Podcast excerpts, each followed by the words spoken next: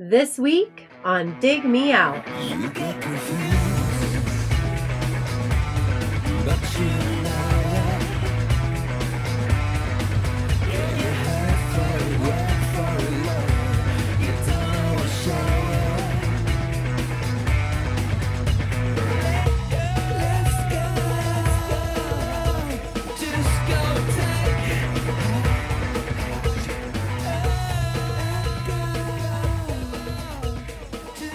With your hosts, Jason Zia and Tim Minichi. Jay, this week we are back with a roundtable, ones that I like to call in the 90s. I call that because it's literally what we're doing in the 90s. Everything we do is about the 90s, Jay. Did you know that? I've heard a rumor about that. Yeah. So, no, these are special episodes for our roundtables. We do these twice a year. The in the 90s is when we take a hugely successful 80s artist, like we did with Duran Duran, Metallica, Van Halen Uh-huh. on previous episodes, Yeah. and we look at how they navigated the 90s, the shifting landscape of the 90s. Was it quicksand? Did it swallow them? Because Jay, you know, when we were kids, we were told quicksand was going to be a really big problem based on all the shows that we watched, whether it was the A Team or Hardcastle Right, and yeah. McCormick. You know, all those Yep. shows had had some sort of a quicksand episode. Hmm Has it prov- proven to be a, a massive problem? But for some bands, they did get swallowed up and chewed up and spit out. And uh, we like to figure out if these bands uh, survived the 90s or if they were done in by the 90s. And for this episode, we're going to be talking about U2. Who's that? Yeah. We'll get into this indie band that people might not have heard of. right. and with that, with help from two gentlemen who have been here many times before, joining us from Texas, the Longhorn State, Jerry Jones. I'm just going to say things that are Texas in nature. yeah. J- Uh, Jr. J.R. Yeah. Ewing. Eric Gross, Yeah, just- welcome back. Hi guys, welcome. Uh, happy to be back, and I'm happy to tell you about the horses that are out in the stable. Excellent. No, I don't have. I don't have horses. Okay. Earl Campbell. Yeah, Bum Phillips. You know, J.R. Ewing. Just naming things. Yeah, SMU Mustangs cheating. I, I don't have horses yet, but my daughter does ride horses, and I bought cowboy boots recently, so it's only a matter of time. Whoa. Okay. Oh, yeah, yeah, but you're in the part of uh, Texas that everybody thinks is the only cool part of Texas. I'm here to tell you, Austin is not the only coolest uh, city Mm. in Texas. Dallas Fort Worth is very awesome. Uh, cowboy boots are one thing. When you get the hat and lasso, then we'll talk. I want to see so Jay on YouTube doing lasso tricks. There's so many boot repair places uh, around me. Like every, te- literally every ten feet is a uh, shoe or boot repair repair shop. Well, So, you got I'm all like- these punk you got all these punk rockers with their full sleeve tats and realize, hey man, I like country. So they buy a Stetson and so they need to get their boots repaired. Right. Just saying. I mean, it just it makes sense. All right, and joining us once again, he was just here for the last roundtable, as a matter of fact. I was. You were. Joe Royland, welcome back so soon. Thank you. Thank you. Glad to be back yet again. Do they have cowboy boots in Maine? What, they what's they the, do. what's the native footwear in Maine? uh, Moccasin? prob- probably LL, LL Bean boots. Ah, there we go. That's that's a good one. Yeah. Jay, just want to mention real quick this week we are in our second week of our May Sudio partnership. We're going to be giving away a pair of Regent headphones for one of our Patreon subscribers at patreon.com forward slash dig me out. You can go to sudio.com to check them out, and you can get 15% off your purchase with the code dig me out. That's one word D I G M E O U T. Coming up later in the show, we're going to be talking about our Regent headphones, the ones that we've been using since last fall, and give you an update on those. So we're talking about U2. Let me just start out with this is I have found, and I was not expecting this, but based on our comments on on Patreon, which we'll get to, and then also on Facebook, this is a divisive band. Some people really hate U2, and some people are this is the greatest band in the world, and they love this band. So, which I find interesting because, uh, you know, for a band that's had this much longevity, you know, they started in basically the late '70s and if you look at other bands of that have existed for this long, I mean, you're really looking at a very s- small number of bands. You're looking at like the Rolling Stones have been together basically for you know since the '60s. You know, uh, there have been some bands that have uh, changed a lot of members, but this is a band that's four original members. Um, but I, do people hate the Rolling Stones? I don't think people hate the Rolling Stones. They might say, "Oh, I'm, you know, I'm sick of them" or whatever, but they don't. I don't think they have vitriol hate for them, but there are some people that really, really hate U2. So tell me, guys, how much do you hate U2, or do you not hate them at all? Eric, I'll start with you. Uh, I love U2 overall. Um, can't say lots of positive things about their last three or four records, but over, but I can't let those records overshadow how important this band is. I will get to why, but uh, that's my simple answer. Okay, Joe. I go back and forth between loving U2 and just being ambivalent about them. Okay, I don't hate them. No hate though. Jay. Uh, I'm kind of where Joe is. Uh, maybe a little bit more casual. Uh, there'll be singles I hear that I really, really love, and, and then there's long periods of time where I could care less. Okay, I I was a casual fan in the '80s, and I watched the videos and listened to the songs on the radio, but I never bought any albums. The first, my first U2 purchase was a single of "One" from Achtung Baby because it had a buffalo on it, and I lived in Buffalo, and I was like, "That's cool." wow, you're easy. Wow. I am. I'm all about I'm all about that hometown Buffalo pride. Uh, so no, but I, I, Achtung Baby was the first album that I got into uh, in the Mhm. '90 when it came out in '91. So uh, I was not a huge, you know, n- not to say I was, I was a casual fan, like you were saying, and um, I've returned to being a casual fan or disinterested fan, I guess, in the last decade or so.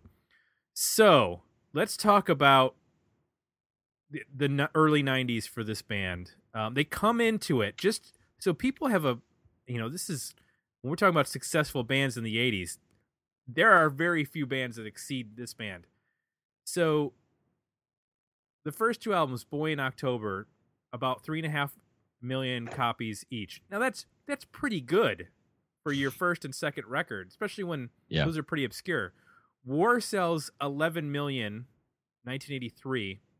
Then you have the Unforgettable Fire, which actually dips down to about 8 million. Then you hit the Joshua Tree. tree that's 25 million.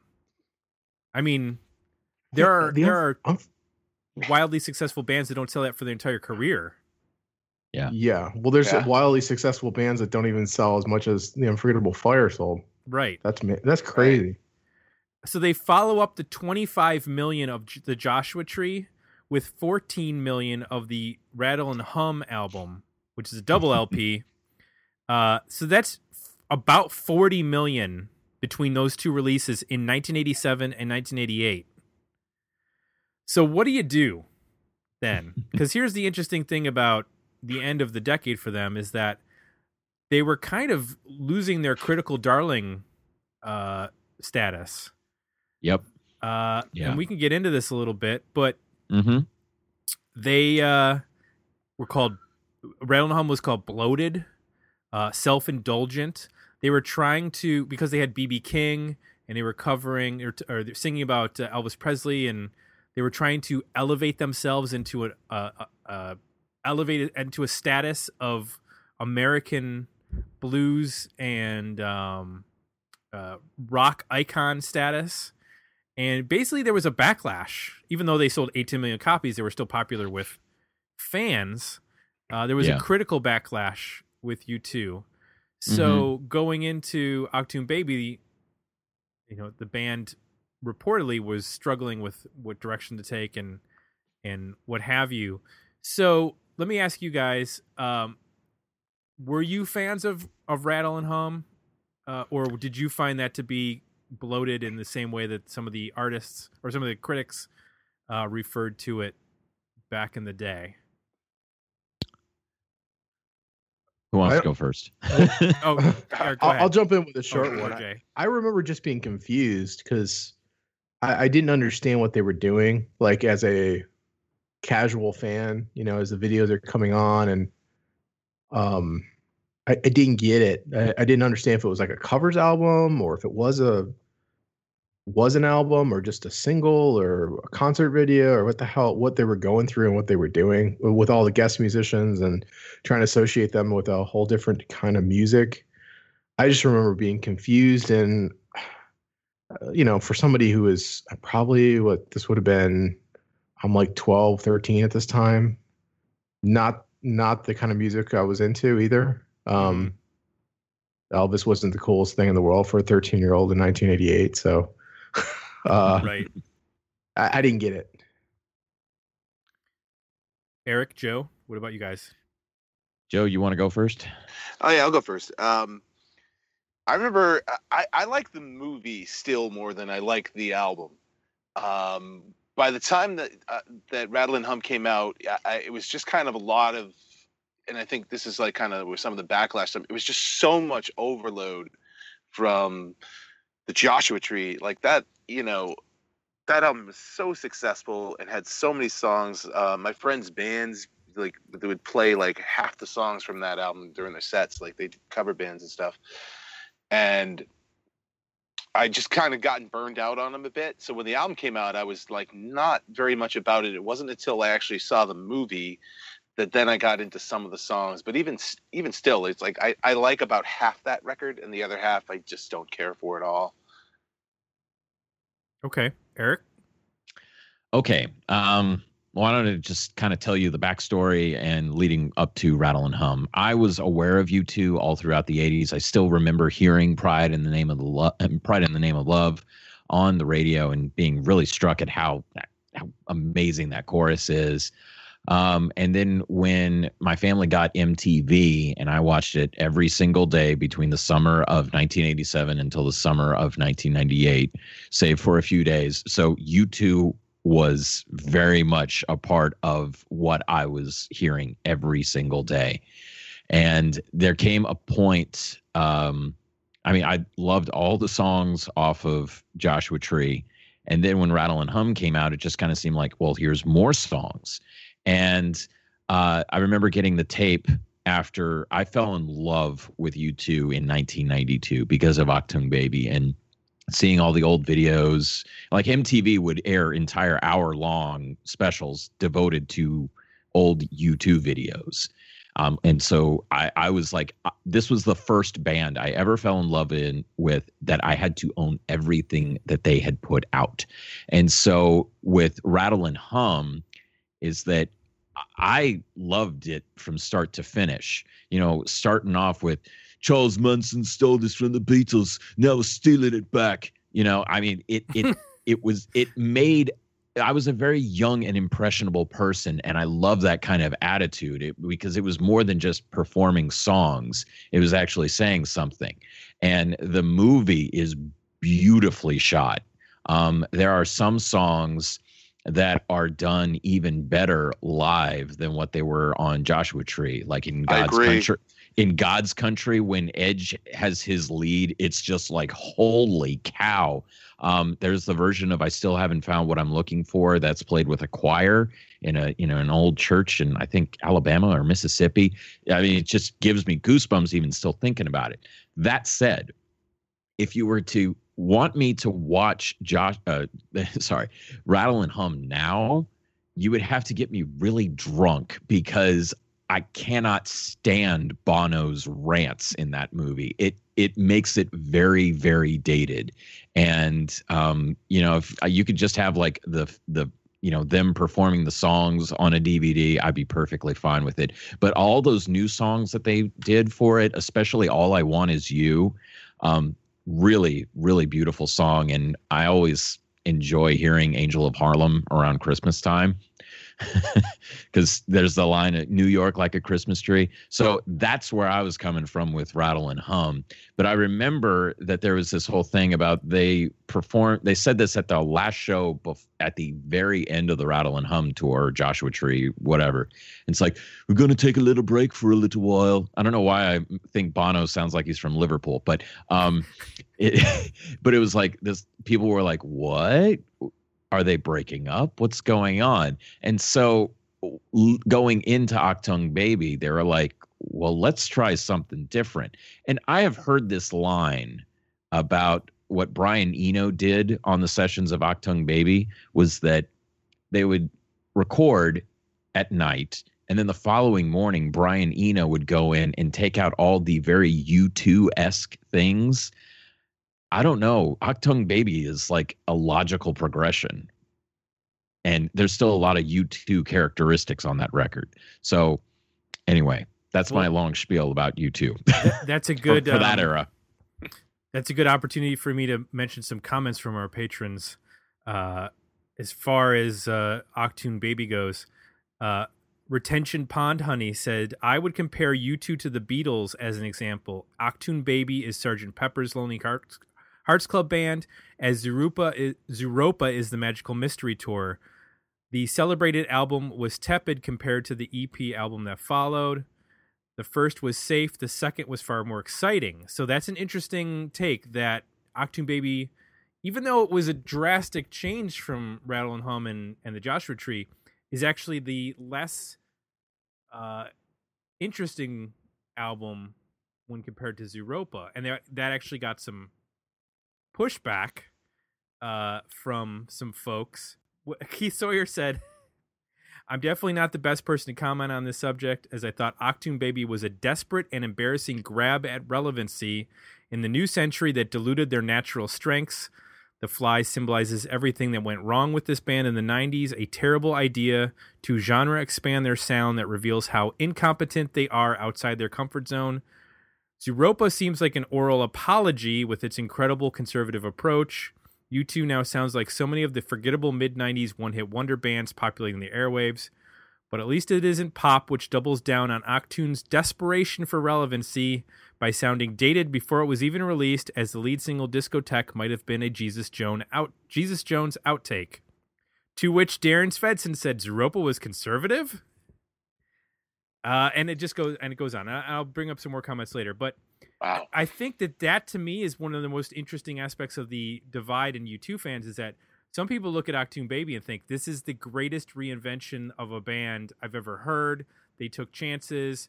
You know, uh, the Edge dialed down the delay on the guitar that he was so famous for, and he took chances with all sorts of effects that he hadn't used before. And then some people look at it as this is their pathetic attempt to be relevant, to make uh, to incorporate all these 90s esque sounds with uh, whether it's like drum loop sounds or um, just heavier guitar tones and, and whatnot and dancier sounds. And uh, it's it's almost it's it's incredible that a band that's this successful has such a wide range of emotion on albums that you know again when we look at the album sales achtung baby sold 18 million so in a three album span, they're into like 60 million sales. And yet there are people that are like, this is garbage. And we're not talking about pop music here. We're not talking about, Right. you know, Britney Spears or right. the new kids on the It- block. I see. It's I, ki- oh, go ahead. I, I was I was just gonna say it's like I think as popular as they are, I can imagine that not every like and not everybody likes everything that they have done, which is totally fine. You Right. know? It and it seems like back when I used to listen to Sound Opinions, it was like anytime that they would talk about U2, Jim DeRogatis would always have to talk about I love this band, but I hate Bono. And I think that's kind of how a lot of people see him. It's like music's great. I could care less about Bono. It's true. It's almost what you said about like you like the musical performances from Rattle and Hum, but you just don't want to hear Bono's rants. You know, that kind of I think it's the same. That's the way a lot of people view it too. It's like they kind of like the actual songs, but they just don't want all the politics and Bono personality that goes outside of the band that goes along with that. That turns a lot of people off. Yeah, like he's he's he's especially in Rattle and Hum, they have this romanticized view of what America is. You know, coming from the perspective of living in Ireland all their lives, and they just get so deep rooted in it. And um, have y'all ever read U2 by U2? You know, this extensive coffee table oral history of the band. Bono goes off on some pretty crazy rants, and uh, I, it's like I could kind of hang with him, but other times when you're making some like pretty broad uh, comparisons, or you have the kind of this weird way of explaining like what your influences were, you, you know, it's you can kind of lose people with it, and it's it, it- and it, it can come across. It's such a cliche word to say, but it comes across as pretentious and um but you know when it comes right down to it when bono sings i mean he's he's still one of the greatest vocalists alive in my opinion Oh yeah, and in the, as a band, they're fantastic. I think Yeah. you know Larry Mullen Jr. is like, um, or rather, yeah, Larry Mullen Jr. is one of the most underrated drummers out there. The guy is just a machine, and Yeah. and uh, Adam Clayton as a bass player, I think he's totally underappreciated. And and Mm. when they had, um, oh, geez, of course the the movie just slipped my mind. Um, the guitar movie with um, it might get loud might- Thank you. It might get loud. A lot of people were questioning, like, why is the Edge in this movie? Well, why was jack white in that exactly. you know, I mean, yeah, he he definitely represented an era. You had, you know, the Edge was like 80s and 90s. Jimmy Page was 60s and 70s, and Jack White was like the 2000s and kind of all that stuff before it. But he very much deserved to be there because of everything he brought to the table. He was highly influential guitar player, so he Mhm. definitely deserved to be there. and I, I can say this as a bass player in a band that adam clayton's bass playing is hugely influential to me not because uh, I, I pride myself in being a very simple bass player. It's because of the fact that I play with two guys that like to go between rhythm guitar and lead at multiple t- times throughout the song. So for me to be in tight with the drummer, I just keep it very simple um, and just try to keep a melodic bass uh, bass for the bass lines. And uh, I mean, if y'all didn't know, but some of the biggest U2 songs have the simplest bass lines you could imagine because with or without you is literally four notes over and over again. There is Right. no variation. It is four notes.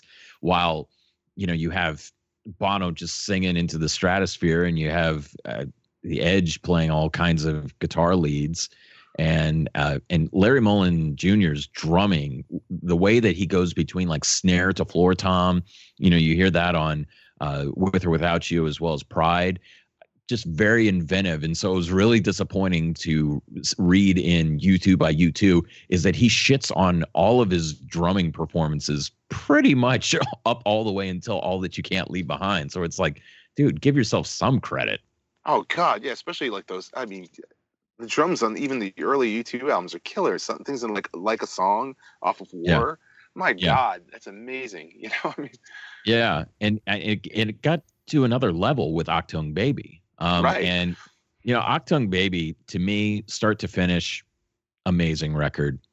Yeah. And you could see them really getting into this whole thing of like, hey, it's the early '90s, and uh, we have all these cable channels, and we got all this information. And they just kind of kept experimenting with that idea. And I think by the time that they got to pop, all that ex- what they were mocking that's what they became and exactly. Yeah, You I know, want and to touch on that because Well- the Zoo, T- Yeah. Zoo TV tour that happened around Achtung Baby.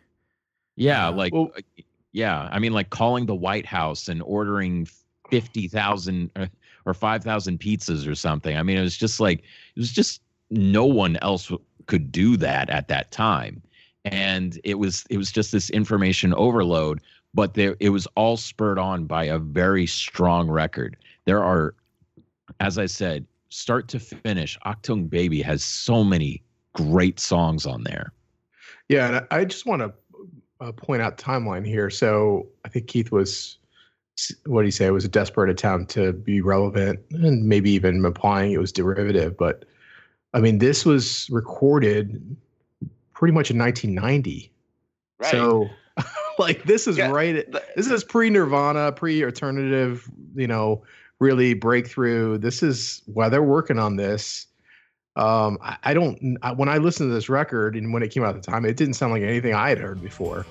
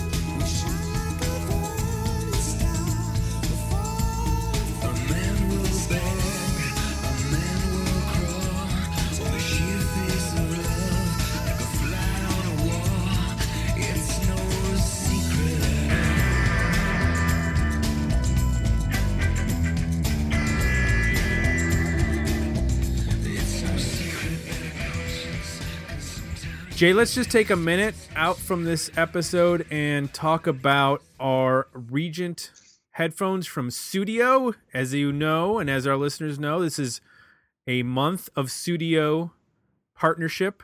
We are giving away a pair of Regents, the ones that we've been using for quite a while now. And that's going to happen on our episode 384, which will be out on uh, the 22nd. We're going to be announcing it on the show. You got to be a Patreon subscriber patreon.com forward slash dig me out as long as you are a subscriber by may 15th midnight you are signed up to win so jay let's talk about sudio regent headphones i don't know about you but i have basically had these on every day since since we got them Yeah. because i well because i work from home now um Yep. so I ha- I have them on to edit the podcast, like I, I mentioned back when we first got these. I have them on when we record.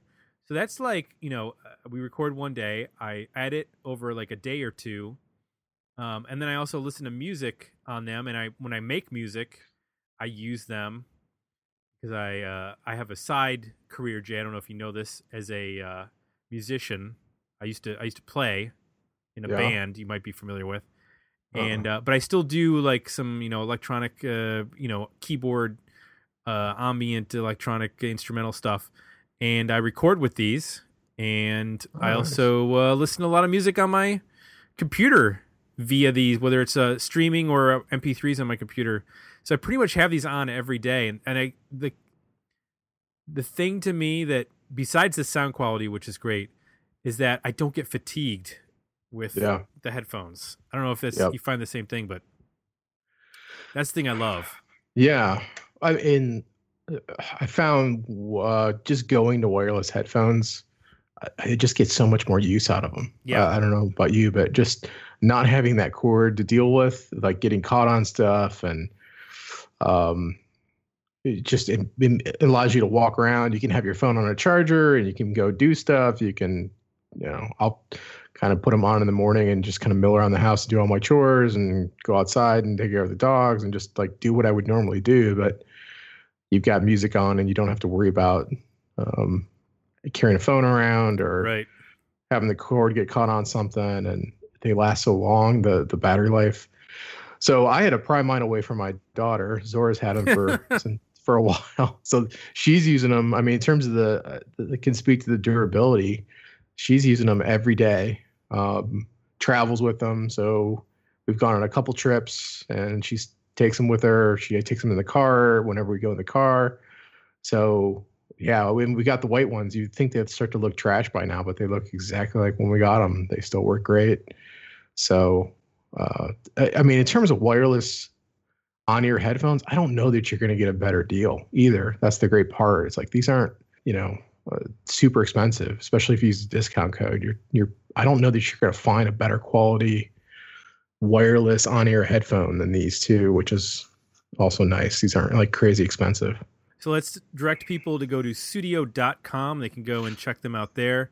Check them out on Facebook, Twitter, and Pinterest at Sudio Sweden. That's S U D I O Sweden. And then Instagram is just Sudio. And as we mentioned, during the month of May, you get 15% off your purchase by using the code DIG Me Out. That's D I G M E O U T over at sudio.com. And we'll be giving away a pair of these Regent headphones on May 22nd on episode 384. Make sure to get signed up at Patreon by midnight on May 15th. So let's get back to the episode.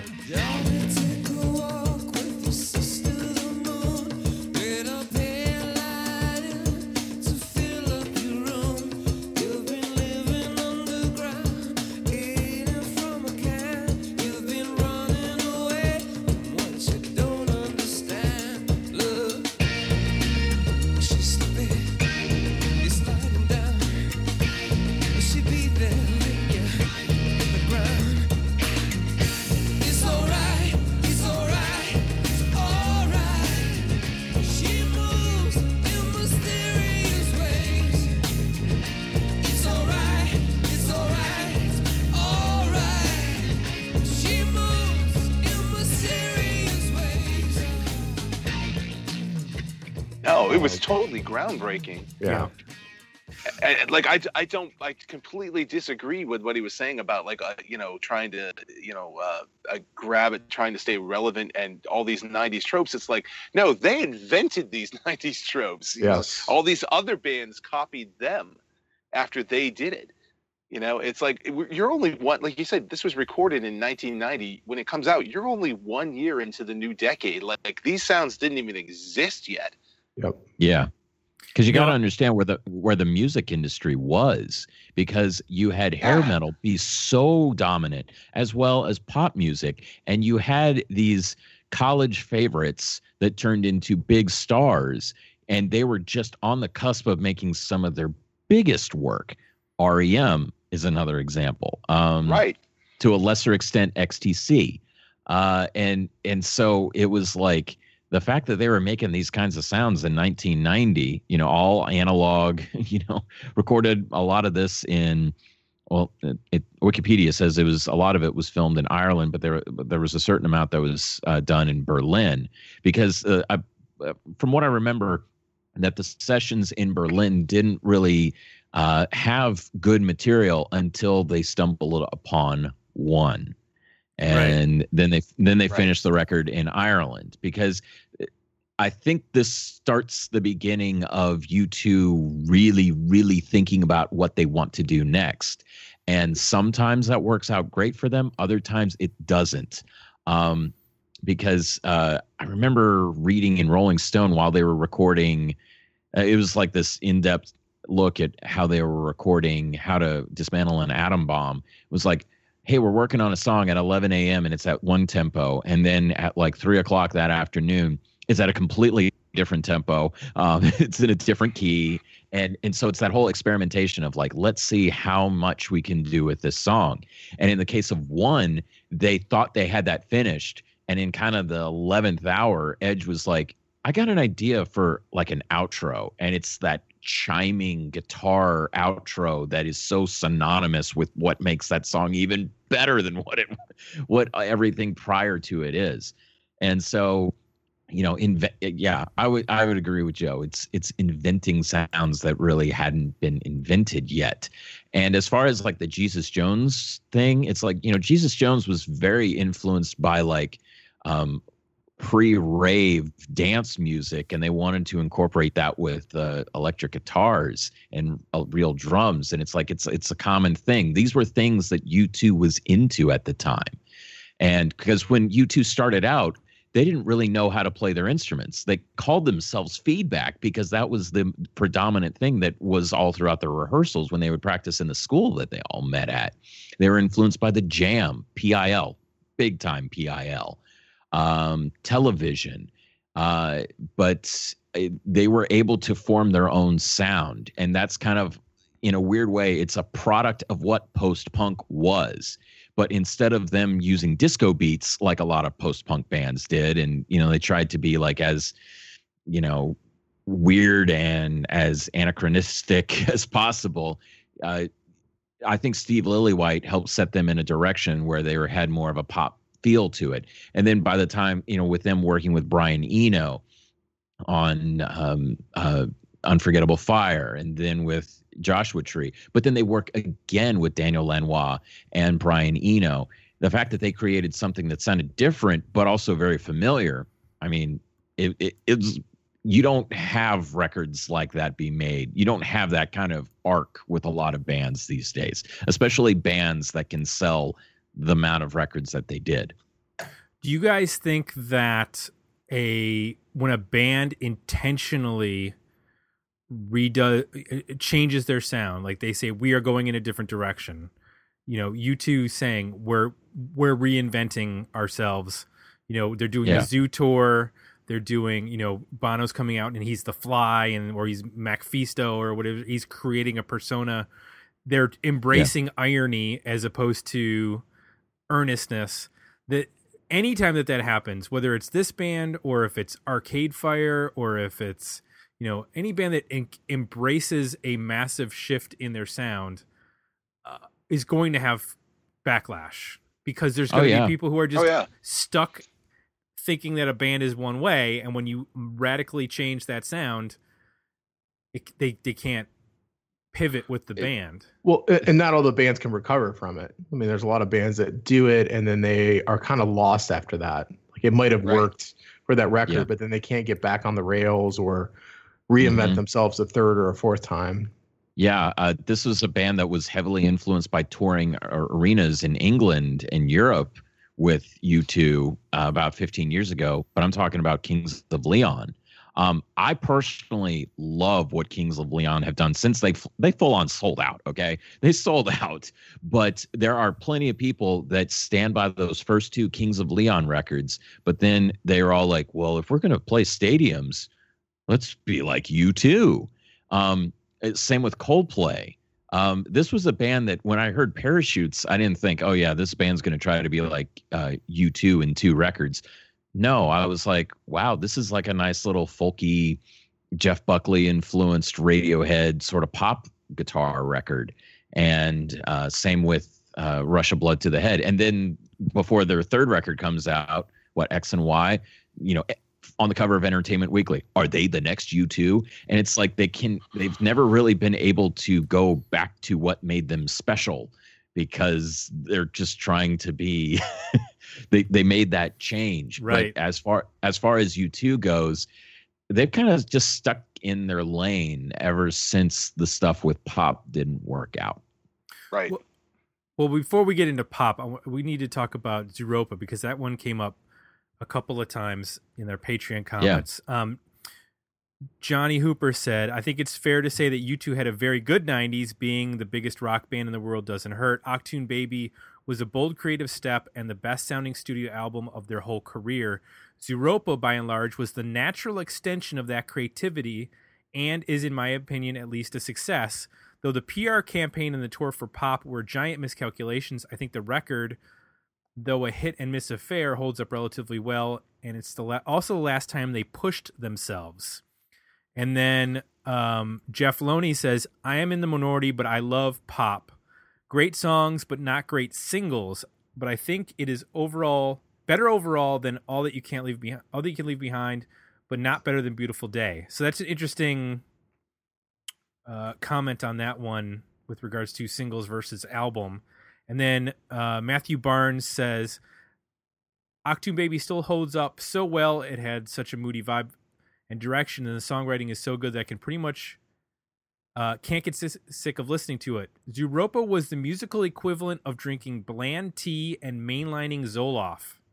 The next thing I heard was Hold Me, Thrill Me, Kiss Me, Kill Me off the Batman Forever soundtrack, and I thought it was so badass and heavy for U2. I was so psyched for their next record, Pop, but uh, yeah, we all know how that went down. It was at least an interesting experiment, though. Then Beautiful Day happened, and U2 went on to start the phase of their career as one of the most boring and least relevant bands of all time. quite a shame, really. So let's get into Zooropa, just because I I really like that record because it's so weird, and um, because they took so many chances. I remember seeing the video for Numb, and just being like, Mhm. "What in the What? hell is going? I cannot believe that this is on TV." Like that to Yeah. me was like they can do anything they want, and MTV is going to play their video. Yeah, yeah, And Yeah. it, yeah. it was such an interesting time in that respect that they could take that kind of chance. But I could also see someone who was really into the Joshua Tree being like, "What in the f am I watching, or what am I listening to? What yeah. yeah. Don't travel by train, don't piss in the drain, don't like the will.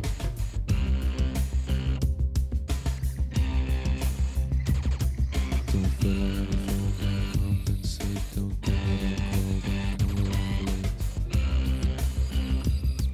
don't the gate.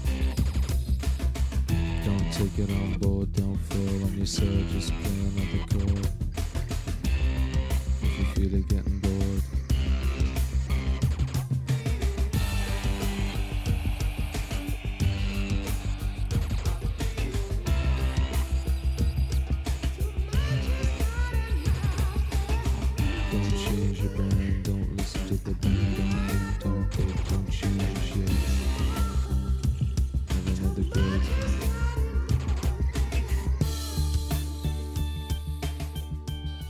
So did you Yeah. guys, you know, get that album when it came out? Did you did you Yeah, look at I that and go, "What Yep. the hell?" Got it right away. Me too. Yeah. I went to uh, midnight opening for it, and even got a free T-shirt with it. It was I still have someplace, but like like Eric, I was like I loved Achtung Baby when that came out. Uh, I thought that was great. I mean, the, I, I didn't get into this when we were talking about it, but like um, the day Achtung Baby came out.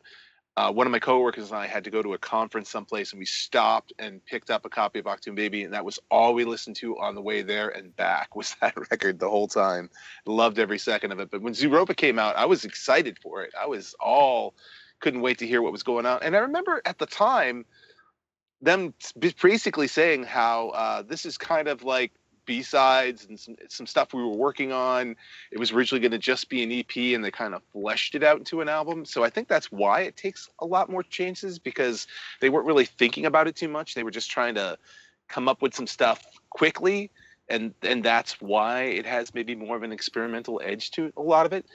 Um, but at the time, I listened to that album quite a bit. Uh, that was like when my wife and I first started dating, so I have a lot of memories from that. Like uh, we we used to play that record all the time and stuff too. So I still like it. Yeah, uh, what I've found that I was so excited when that record came out, um, because the singles were on MTV and I really liked them. And "Stay Far Away So Close" is probably one of the best UT Oh. songs Oh, I've ever heard. I will second that.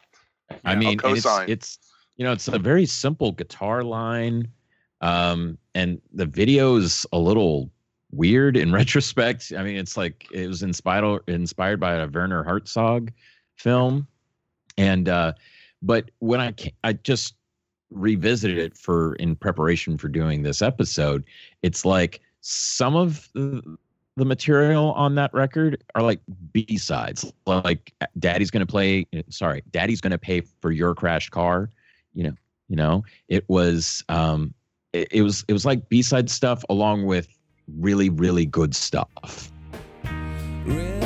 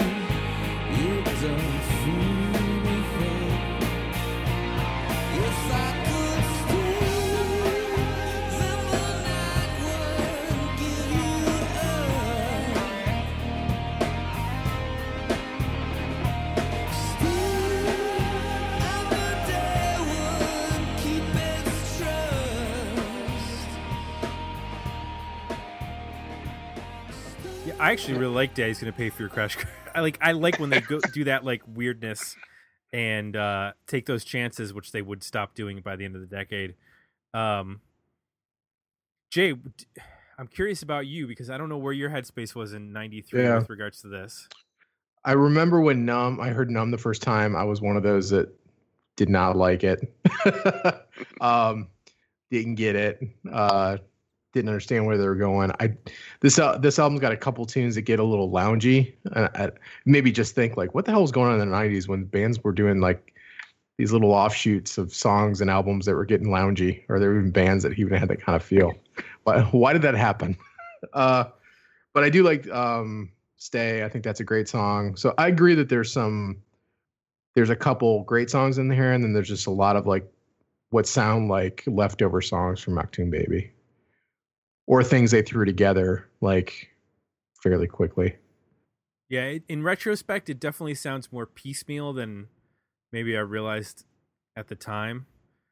But uh, this might have been the first time I bought a U2 record when it came out, because I don't think I bought Achtung Baby right when it came out. I think I just got that single, and then maybe got it later. But this might have been the first time I was like, "Oh, I'm I'm going to get the new new U2 record." You know, I'm only a decade late in on being on the U2 train, and it's this weird record. Um, so what's interesting is that you know they've had these two records now. Uh, Achtung Baby, 18 million worldwide. Zooropa, 7 million worldwide. Worldwide, and for what they consider to be sort of like a throwaway, that's 25 million. What do they do next? But uh, they just do a collaboration album with Brian Eno called uh, Passengers, and uh, it's the original Soundtracks One album, which I- that would be like the Rolling Stones following up like Sticky Fingers and Exile on Main Street with like uh having their producer uh, co-write an album with them. Like what? What do you d- It's a really odd move. I mean, I guess they were just like we can do anything we literally want right now. So we're just going to like work with Luciano Pavarotti and get Howie B in here and just do a whole bunch of crazy stuff that we can just so did you guys even pay attention when this came out were you already Yeah. such big U2 fans you were like yes i'm i know exactly i'm gonna pick this up no matter what or what was what were your thoughts when this came out? Because i was at the radio station. I remember when this came out. We played uh miss sarajevo uh like it was a pop song and we played it every hour. Yeah. I I I bought it because it was U2. I mean, it wasn't billed as U2. It was billed as Passengers, but I bought it because I wanted to check it out. I thought it would sound interesting. It's not a record I go back to all the time, uh, but one of my best friends like loves it, and he actually just tracked down a vinyl copy of it. He was all excited about it. oh So jay have Yeah, you I heard didn't- this Yeah, Yeah, I remember it vaguely when it came out. It was, I mean, it was like Rattle and Hum, but Rattle and Hum got like tons of exposure on MTV. So it was like that type of move where I didn't understand what they were doing without all the media attention. gotcha eric what about you I remember seeing the Miss Sarajevo video on MTV quite a bit, but as far as wanting to go check it out, nah. Because So- it was billed as a side project, so it right was kind of like, yeah, you know, I'm I'm okay. Now, what's interesting is that this comes out the same year as the Batman Forever soundtrack for the movie Batman Forever, Mhm. and includes the song Yep. "Hold Me, Thrill Me, Kiss Me, Kill Me," which is a radically different sounding U2 compared to this album. And if you were to listen to that song, you would go, "Oh, I this this next U2 record must be pretty rocking if this is the direction they're going in." Because Yeah. uh, that's probably one of the best songs of the decade. Or am I wrong? No, I dig it. When Uh, no, it's good. But but who would have thought that U2 would have the lead single on a Batman soundtrack? You know, I mean, come on. Who, who would have saw that as the Yeah. next career move for this band Great point. at that time? Yeah, and, yeah. And that compilate that soundtrack is pretty all over the place. I mean, yeah, you I mean, it's a lot of Warner Brothers bands, but you it ends with "Bad Days" by the Flaming Lips. Um, Yeah. Sunny Day Real Estate's Eight is on it. That's how I was introduced to Sunny Day Real Estate's Mhm. music, Uh, and you all know what happened to me after that. Um, but it also has Seal's "Kiss from a Rose." Yeah. Uh, and uh, then you have the Offspring covering "The Damned," "Smash It Up." Um, I mean, it's just kind of all over the place, and so it's like, well, if U2 wants to do something that's as you know as out there as uh, "Hold Me, Thrill Me, Kiss Me, Kill Me," why not? there's a great tune from Tracey Thorn of Everything But the Girl on that album too. I forget the name of it, but that's Hunter Gets Captured by the Game, I think it's called. But that's one of my favorite tunes on that soundtrack. So this is the point in which we enter probably the most controversial moment in U2's career when they announce an album and a tour before they actually have an album. Uh, a giant, massive undertaking to which the album is not done yet, and they will struggle to finish it. And uh, they're taking the irony and disaffected uh, whatever you want to call it from Achtung Baby and amping it up about 50 times. And that's Pop, which is released in uh, 1997. But it seemed like we knew about this album. This came out in March of 97. It felt like we knew about this long before, like a year before. And it was just a uh I don't want to say a marketing was more about marketing than than the actual album. But uh, I remember being in like uh a there's a wing place in Bowling Green and watching like there was like a press conference I on came MTV. art. Yeah. And just sitting there in this like wing bar watching this with all these other people just like what in the hell is going on? Just like this is the most bizarre rollout I've ever seen. Um and they're all actu- smiling throughout Yeah. it. It's like it's like, well, yeah, we have to do this at Kmart. So let me ask you guys about the actual album. We've heard varying opinions that it's it's a good album, but it's just not heavy on singles. That it's uh, the they got back to being creative again after the whatever happened on Zooropa. Where do you guys land on on pop? Uh, Eric, I'm gonna start with you. Is it a, is it a worthy album in terms of like do you find it something you go back to or are there certain songs only you go back to? Um, rarely. Okay. to be frank. Um, Staring at the Sun is a good song. Um, Miami is a good song. Uh, Discotheque, um, I, I, I associate that with how the music industry was at the time is that 96, 97, 98, there was this prevailing thought, especially with critics, was that guitar rock is dead. We got to try something new. Let's try electronic music. And since U2 was already influenced by that going into Achtung Baby, they've really embraced it with pop. And I thought Discotheque was an okay song, but nothing on that record uh, that I heard on MTV or on the radio made me want to go get it. And keep in mind, only five years prior, here I was being like, I must own everything this band has come out. By that time, I was all about Ben Folds Five, Wilco, Handsome, Pop Punk, Sunny. Day Real Estate, Yeah. you know, and and it was it, and it's it's a record that when I circled back to it to, to do this uh, episode, still nothing was really grabbing me about it, and uh, I I can't fault them for trying something, you know, trying to do what was the logical progression from what they were doing earlier in the decade.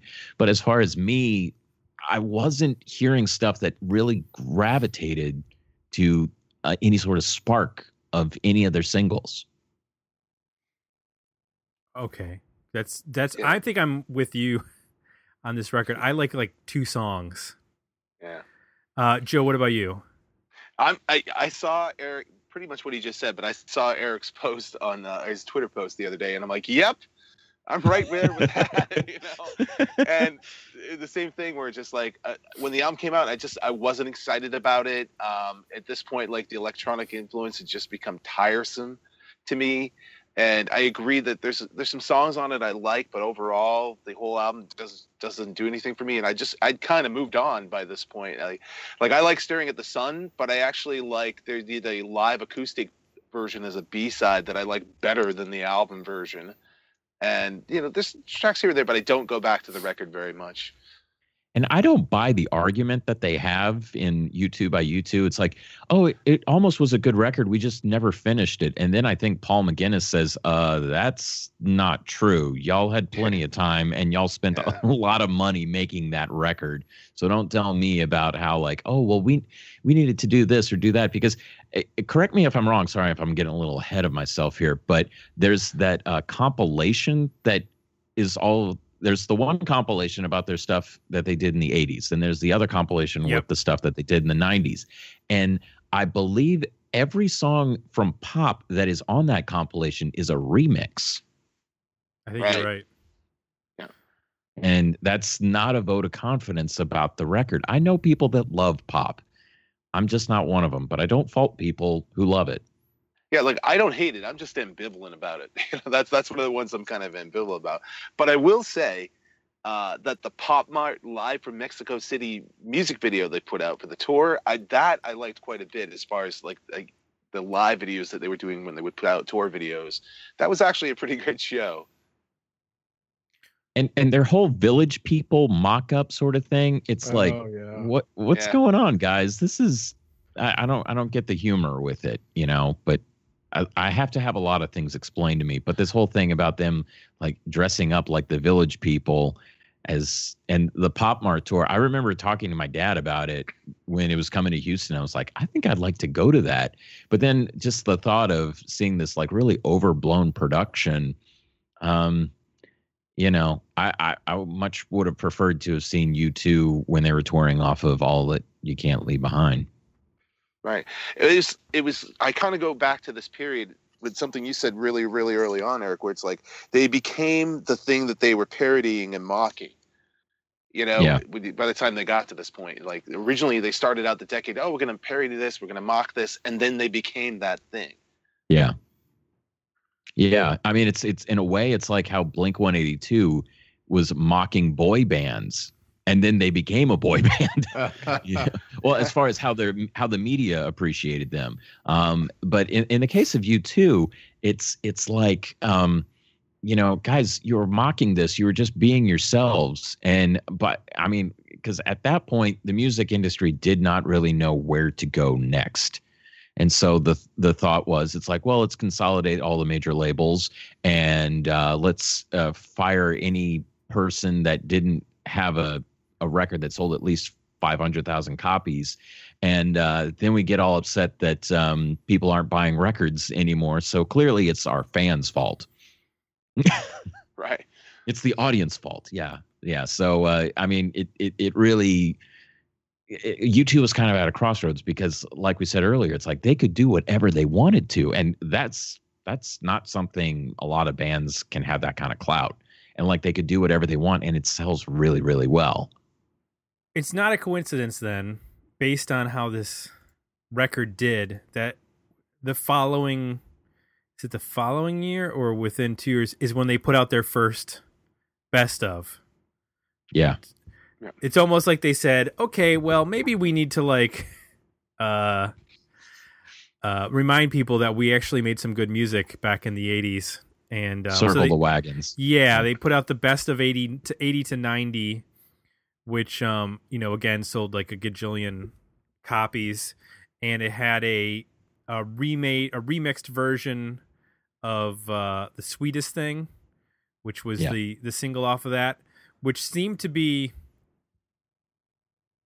I, I know it was an older song, but if you look and listen to that and then listen to it in terms of where they were going on the next record, that they were dialing it down, focusing on, and I, I think the thing that you know, which happens with bands that pursue a, a you know, a, a, a rhythm and groove oriented record is that sometimes they leave some of the melody behind. Um, is that Yeah. you they really focused on songwriting and and melody writing Yeah, uh, I going mean, it- forward.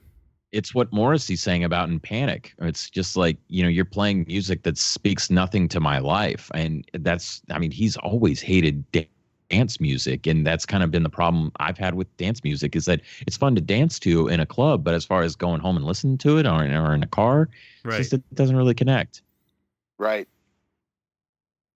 So we get to the end of the decade here with with U2. They've seemed to have fallen into a, a rut or or not even a rut. They they drove themselves into a rut with uh the over promising and under delivering of of pop. They circle the wagons and they throw out a, a best of to uh to um I guess uh I don't know build back the the the loyalty of fans and um head into the 2000s with you know the although it's not a 90s album all that you can't leave behind comes out and has a massive single with beautiful day uh Mhm. it doesn't sound like old U2 in the sense that it's not this earnest, uh, you know, s- somewhat political, uh, you know, early U2 like war, pride, that kind of stuff. It's a straight up pop song from U2, yeah. but not in the 90s ironic version. It's a uh uh, a completely earnest pop song from U2, which is almost you know, that's not something they've done before. So did they survive the 90s or did they in terms of the especially the way that the decade ended for them um they have to basically re- reinvent themselves again. They had to reinvent themselves at the beginning of the 90s. Did they have to reinvent themselves at the end of the 90s to survive? That's I guess that's Yeah. the question I'm left with with this band. Yeah, I would say Yeah. that they had to reinvent themselves because Pop Mart did okay, but it didn't do great. It didn't do better than Achtung Baby. And they just really stripped it down to there there's still a lot of electronics experimentation. It's just very much dialed down on all that you can't leave behind. Right. Um, you know, because like the intro to Beautiful Day is very electronic. You know, Edge is playing harmonics, but there's all these like delayed keyboards going on. And but then when you have that chorus, which you watch the U2 live in Boston on the Elevation tour, I mean, and the lights go up, and just even though they have like backing vocals, you know, pre recorded, it just raises the level of just how that crowd is. And for me as someone that was watching it at home on VH1 and then later buying the DVD every time I watch that I, I my mood is elevated. And that's what kind of U2 was missing for a number of years towards the end of the 90s I think Right. It's like they kind of took everything they had done and blended it all together uh, into one coherent thing, and that's basically what they've been since then, right? I mean, it's Yeah. it's got a little bit of every part of their sound. I think what's interesting between this and pop is that pop was big on the image change and the production changes, but from a music standpoint, it's not very poppy.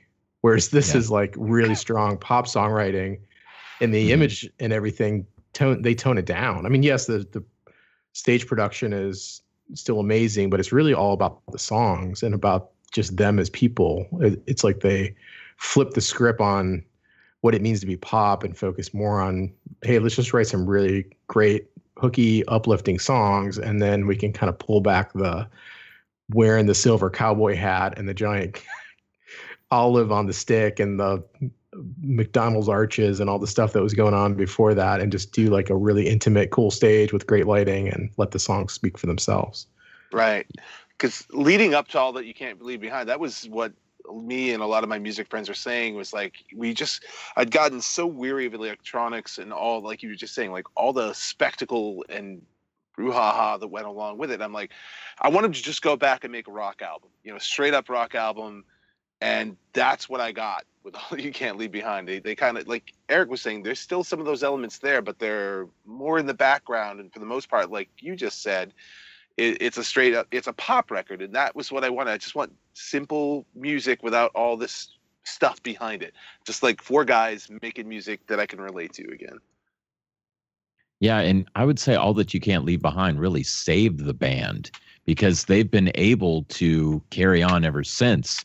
Uh, but for me, like I've tried to give No Line on the Horizon, Songs of Innocence, and Songs of Experience a chance, and they just really don't connect with me. I mean, and I realized this uh, when I, I had a five hour drive ahead of me last December. I was driving to Lubbock from uh, Dallas, and there's not much between Dallas and Lubbock. I was going to go see my sister graduate with her master's from Texas Tech. And so I had a copy of Songs of Experience and I took a listen to it and I realized like this is just kind of the story of me with U2. I really like it when it sounds like they have 10 guitar players in their band. And when they don't, it sounds like they have like one, maybe two. It's not as compelling to me. Hmm. What do y'all think of that? I, I agree in a sense too, because one of the things that um, when the video for um, Beautiful Day came out, one of the things that I thought was cool is like, holy shit, Edge is playing an Explorer in this video. That was probably the first time he dug out that guitar since the early days of the band. You know, Yeah. you never saw him play an Explorer in the 80s or, or even like the most of the 90s. It was just like, wow, they are kind of digging back to their roots a little bit.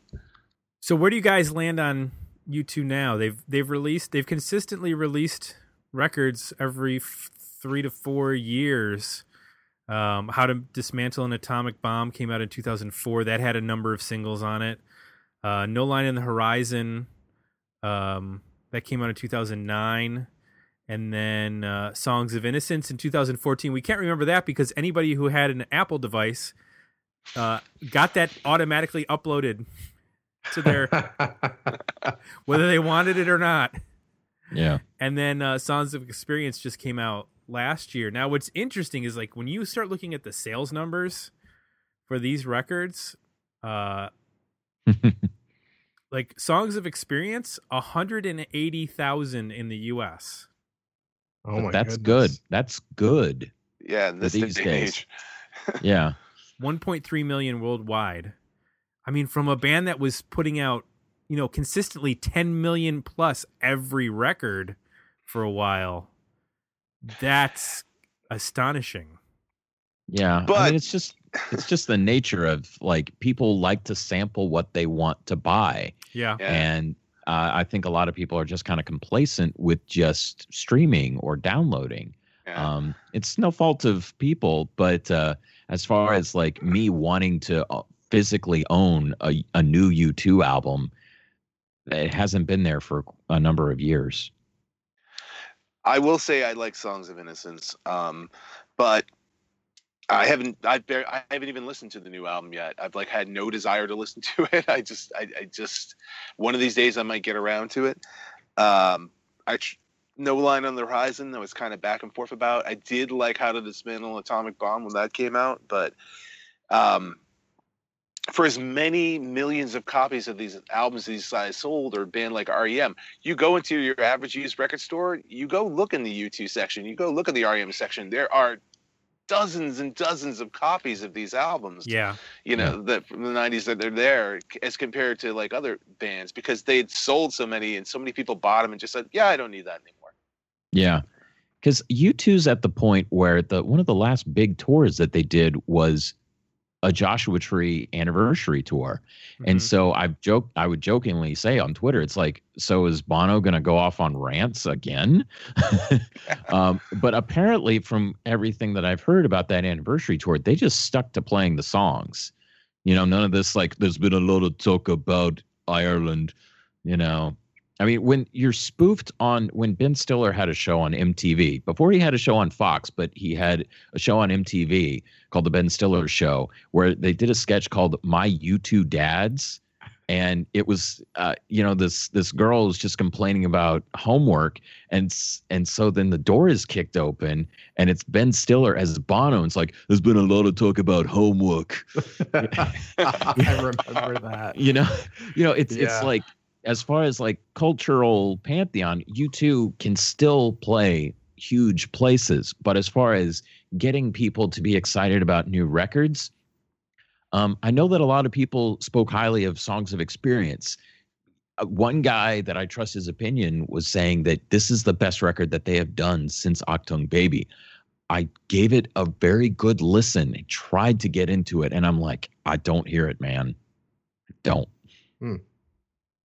don't So let's let's reach our conclusion here with uh the 90s. Did they kill U2? From a from a artistically relevant point, I guess I'd say. Or are is is all that you can't leave behind and how to dismantle an atomic bomb enough to say that they survived the 90s and uh we we have we were we have our decade did not uh, take them down. What do you think, Joe? I think they survived the '90s, but not the 2000s. And if anybody did them in at the end of the '90s, it was themselves. But I still think they survived the '90s. Okay, Eric. Yeah, they survived the 90s. Um, even though the pop is just a very mixed record overall to describe the reception, uh, they still survived. Jay. Yeah, they, they survived. I, I would argue they even survived the 2000s. I don't think they've survived the 2010s, but I don't. Yeah, okay, that's a better point for me. Sorry. I- well, and it comes down to like, I- I guess we have to redefine what survive means now because once you get past 2010, it's a whole new Yeah, it's true. definition of like album sales. What what does it mean? Like, what's a good, what are good numbers, and what's actually like success for a band? I don't I don't think we've quite figured that out, and we're almost all the way through uh, the tens, and we still aren't quite on our feet again in terms of what the hell is success in the music business. Yeah. Um, but I, I- I would say they've survived it more than probably is more more than anybody we've done uh, one of these episodes for. No, I mean, Metallica. Yeah. yeah, I think they were more relevant in the 2000s than Metallica was. Don't you? Yeah, I think so. Yeah, Metallica was just really struggling to find their footing in especially the post nu metal years. It's Yeah. like, you know, we we want to stay relevant, but we still want to be ourselves. And I think that's uh, U2 has always kind of swum on swum in their own stream, right? But they wanted to make music that resonated with people. Um cuz uh, I mean, at, they had one of the biggest selling records at a time that hair metal was the biggest rock export. right. Yeah, you know, you would have Whitesnake's Here I Go Again, Bon Jovi's Living on a Prayer, um, and at Tiffany's, uh, I think we're alone now, Debbie Gibson, uh, Electric Youth, and then U2's With or Without You. and Yeah. then R and then REM's It's the End of the World as we and we it's the end of the world as we know it, and I'm st- I feel fine.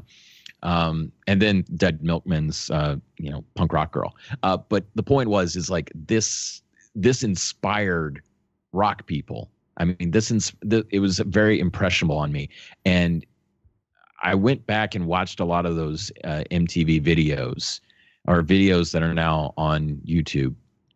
They still resonate with me, um, and this is why, like, I am proud to say that U2 was the first band that I really fell in love with, and I've fell I've fallen in love with many bands since. But you never forget your first, and if ever there was a good time to get into U2, it was between 87 92 I would agree with that.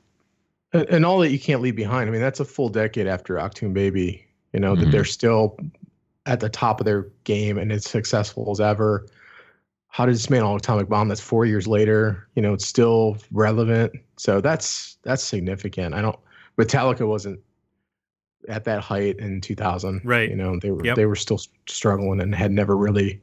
They still haven't written their all that you can't leave behind. That like true ref return to mega success and big hit song. Like they're still trying to do that.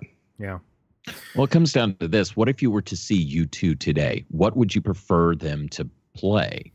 Um, do you want to hear Sunday Bloody Sunday again and again? Do you want to hear some of the new stuff? Do you want to hear some kind of some deep cuts? You know, it's it it's hard because they have so many big hit songs, but they got a new record to promote you Mhm. know and it, it's it's kind of a struggle because like i would say that there's a pr- there's some pretty stark differences between so- songs that are on songs of experience and then songs that are on how to dismantle an atom bomb and uh, stuff from uh, the unforgettable fire Yeah, well, I mean, when your your career is that long, you know, it's the same thing. Yeah. Like I mentioned, the Stones at the top. I mean, the difference between the Stones now and you know, Bridges to Babylon and Tattoo You and Dirty Yeah. Work and Exile on Main Street. I mean, you know, it's it's the issue of any band that lasts that long is that they're Yeah. just gonna have a lot of different eras and it's going to be weird when certain songs butt up against each other. So we'll get Yeah, to and- our, our Rolling Stones in the 90s. Oh, that'll be going. didn't bono say that when they got inducted into the rock and roll hall of fame is like hey music industry you wouldn't have given U2 a chance the way that you guys are doing things now and he had a point you know True. Absolutely. All right, gents, it's time to wrap up. I want to uh, tell people where they can go and, and find out all about your stuff. Eric, where should I direct people to? I, I know we I've done this before. Theme park Uh, experience. Yeah, themeparkexperience.com. That's my personal blog. Um, you can also find me on the Dallas Observer. Uh, I that's that's where the majority of what I've been writing uh, has been found. Um, still do a podcast. Haven't put out a podcast episode in a few months, but uh, it's called "Do You Know Who You Are," and that you can find that on um, Stitcher as well as iTunes. Joe, where can we find you? Uh, you can find me at Sit and Spin with Joe on Facebook, YouTube, Twitter, and Instagram. And I, I have been uh, not able to do a show for a little while just because of uh, just personal stuff, illness, and other stuff going on in my life. But uh, hope to have a new show out soon. Okay. And want to remind everybody if you like what you heard, please consider leaving us some positive feedback at iTunes for JM Tim. We're out. We'll be back next week with another episode of Dig Me Out. Thanks for listening. To support the podcast, visit www.patreon.com forward slash dig me out and become a monthly subscriber at www.digmeoutpodcast.com, where you can find links to our Facebook, Twitter, and Instagram pages, as well as our merchandise store at zazzle.com.